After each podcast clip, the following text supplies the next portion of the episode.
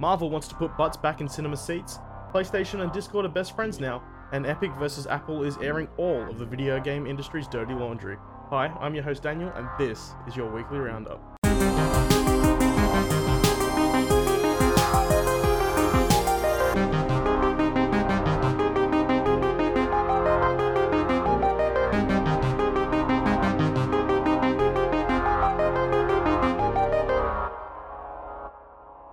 On Monday, the 3rd of May, the week began with Marvel releasing a short hype teaser for Phase 4 of the MCU, titled Marvel Studios Celebrates the Movies. The sizzle reel contained voiceover from Stan Lee, footage from Endgame, but most importantly, ended in a way that will get all fans of the superhero cinematic universe excited. The House of Mouse used this sizzle reel to give dates and title treatments to the full slate of MCU's Phase 4 films, with movies all the way through 2023. Let's do a quick run through of each of the upcoming movies, what was shown, and any new information we gained.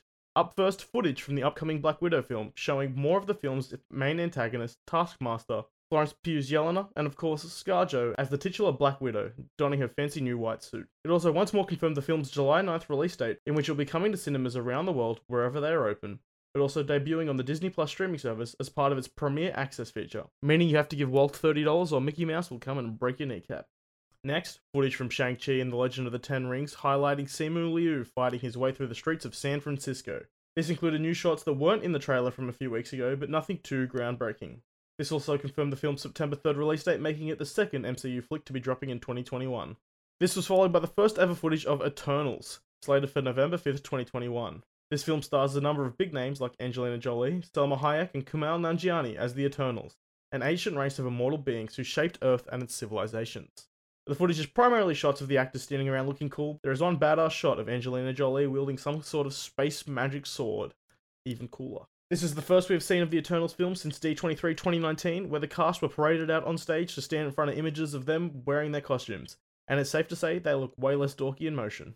The fourth and final MCU project of 2021, Spider Man No Way Home, was given a title treatment very similar to its predecessors Homecoming and Far From Home. The third in the trilogy for Tom Holland, the web-slinger's latest jaunt is the first since Disney and Sony's new licensing agreement regarding the fan favorite character. The new deal covers appearances from Tom Holland's Spider-Man in two more movies, this final movie in the Spider-Man Home trilogy, as well as one more mystery project. This also means Disney's share in the profits increase from 5% to 25%, but their contributions to the production cost will raise from the original 0% to also roughly 25%. Whether this really will be the web slinger's penultimate outing in the MCU is uncertain, though, as if this film continues the billion dollar box office trend, it'll be in both studios' best interests to continue playing nice with each other to keep Spider Man in the MCU.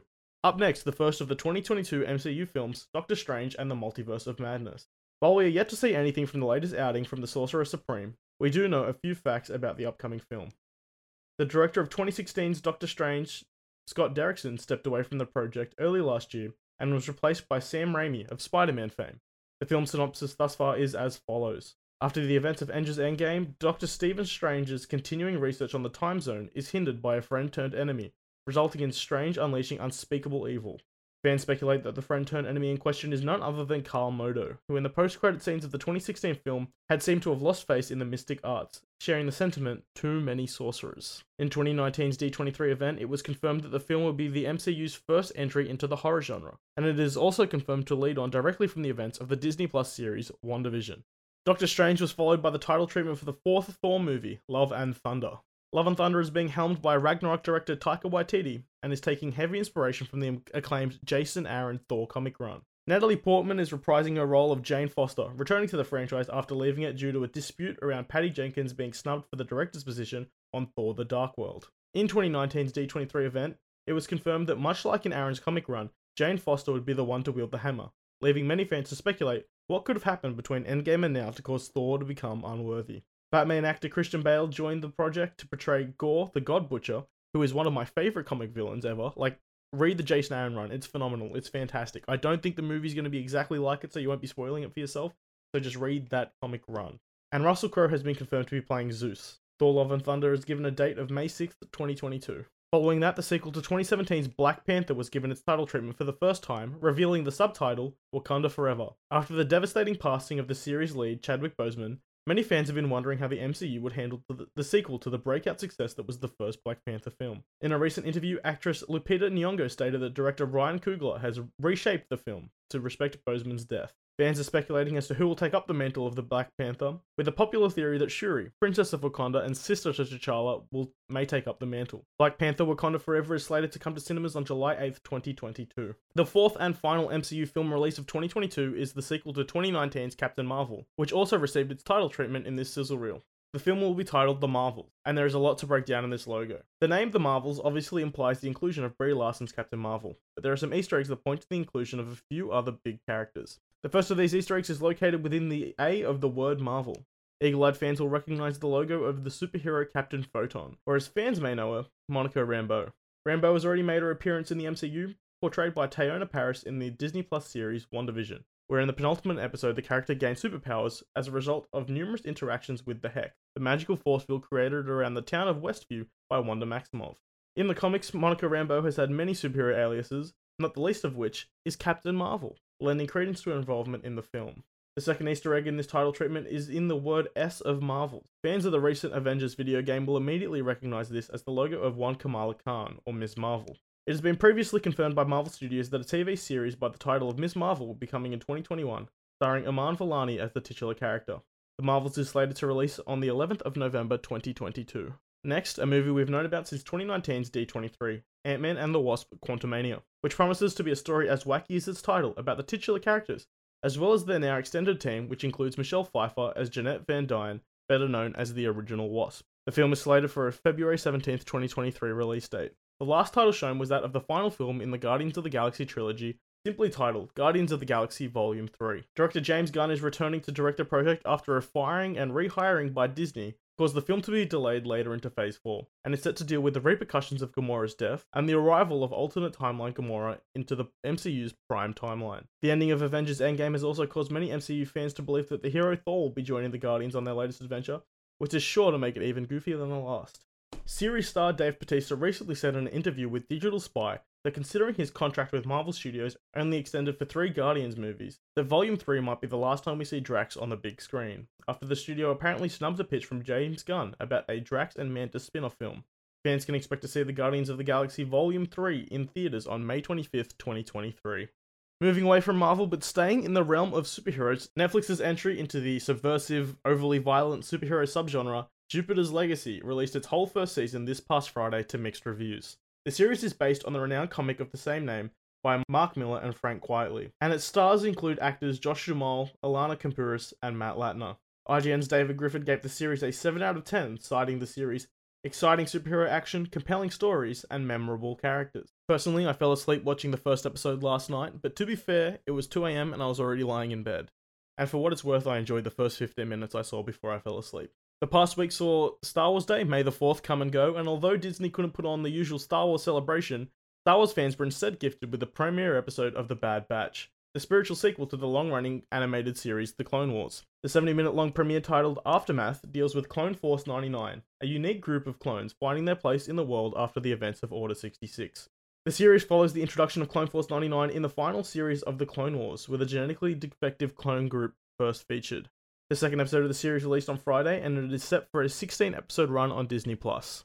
In the world of video games, the Epic vs. Apple lawsuit rages on, and as it does, much of the video games industry's dirty laundry is being aired out. For those unfamiliar with the conflict, back in 2020, Epic Games attempted to undercut what they deemed to be unfair practices from Apple regarding microtransactions on App Store apps by adding an alternative way to pay for V-Bucks in the iOS version of its hit game Fortnite. This allowed players to purchase the virtual currency directly from Epic Games within the app rather than paying via Apple's own built-in in-app purchase system. Apple's system is in theory designed to protect iOS users from predatory transactions and scams within apps from their app store, but in reality allows the tech giant to take a 30% cut of any revenue made from in-app purchases. A percentage Epic Games implies is way too high. Epic Games' system to undercut Apple caused Apple to remove Fortnite from the iOS App Store due to breaching its App Store's terms and conditions regarding microtransactions, a move which provoked a legal response from Epic. The trial began this past Monday, the 3rd of May 2021. Epic Games is no stranger to the debate surrounding revenue splits after its release of the Epic Game Store in December of 2018. The Epic Game Store offered a more generous revenue split to developers compared to the PC games retailing giant Steam, which, like Apple, takes a 30% cut of any transactions made on the platform. Epic, instead, only takes 12% of the revenue made on a game sale within its platform. And if a game is made using the company's Unreal Engine, Epic includes the 5% royalty they are owed as part of the engine's licensing fee within the 12% sales fee.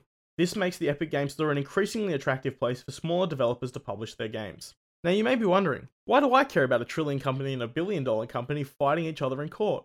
Well, you probably don't, but for gamers, a lot of interesting and previously unheard industry knowledge is being declassified as part of the proceedings. For starters, it became known that PlayStation is the only of the big three console manufacturers to charge Epic Games for, to allow crossplay on its platform. Sony famously blocked Fortnite crossplay in 2018 after it was discovered by players that Epic Games had accidentally enabled the feature earlier that year. As PlayStation 4 held the highest install base across the big three consoles last generation, it was Sony's view that allowing players to purchase cosmetic items on other platforms such as Xbox and then use these items on PlayStation was a loss of money for the tech giant. As if the players were restricted to only playing on a PlayStation console, it stands to reason that the player would have spent that money within the PlayStation ecosystem instead. While this is slightly flawed logic, as some players may not play on PlayStation as their primary console, and as such would, would not have spent money on the PlayStation version of the game if crossplay didn't exist, this is not PlayStation's stance. The Verge's Tom Warren writes Epic Games CEO Tim Sweeney confirmed in their testimony today that Sony is the only platform holder that requires this compensation for crossplay. In certain circumstances, Epic will have to pay additional revenue to Sony, said Sweeney. If somebody were primarily playing on PlayStation, but paying on iPhone, then this might trigger compensation. Sweeney also revealed that Epic had to agree to pay these additional fees to Sony in order to enable crossplay in Fortnite. Sony also stipulates in the policy that publishers can't transfer virtual currency to or from PlayStation, and there must be a setting to disable all cross platform interaction. That's not all to come out of the lawsuit, it's also been confirmed that Epic has spent at least $11.6 million on its free game program, but has gained 5 million new users in return. John Porter from The Verge writes A new document released as part of Epic's legal battle with Apple has revealed how much Epic paid developers to give away their games for free following the launch of the Epic Game Store in December 2018. The document, which was spotted by writer Simon Carless, covered the 38 games given away free between December and September the following year. We already know that Epic is spending millions on its giveaways, but the new document reveals how much that translates to on a per game basis. Epic CEO Tim Sweeney previously revealed that the company pays a flat fee to each developer to give away their games, rather than paying per download. Over the period covered by the document, Epic paid over 11.6 million in total for the games. In response to the deals, almost 5 million new users signed up to the store, which translates to Epic paying $2.37 for each new user it signed up in this period. That's money which the company would theoretically make back if each new user went on to buy just one $20 game, based on the 12% revenue split Epic takes on new purchases. It's certain that many more interesting games industry tidbits will come to light as the lawsuit rages on, so make sure you get subscribed so you don't miss an update. After news last week that Discord rejected Microsoft's $10 billion offer to buy the popular voice and video chat platform, Discord and Sony announced this week that a partnership will bring the popular chat platform to PlayStation consoles in 2022. On the PlayStation blog, PlayStation CEO and President Jim Ryan writes at PlayStation, we are constantly looking for new ways to enable players around the world to connect with one another, form new friendships and communities, and share fun experiences and lasting memories. It's in this spirit that we are excited to announce a new partnership with Discord, the communication service popularized by gamers and used by more than 140 million people every month around the world. This partnership is a major win for Sony, whose current voice chat system has been a pain point for many PlayStation gamers, as Discord's popularity on the PC is a testament to its quality and ease of use. This partnership also has the potential to make cross platform chat easier between the PC and PlayStation ecosystems, since the inclusion of the app on the PS5 means that PlayStation users won't have to use janky solutions and multiple sets of headphones to chat with their PC friends while they click heads in the Warzone. First person shooter giant Bungie has announced its latest content drop for Destiny 2 this week, titled Season of the Splicer.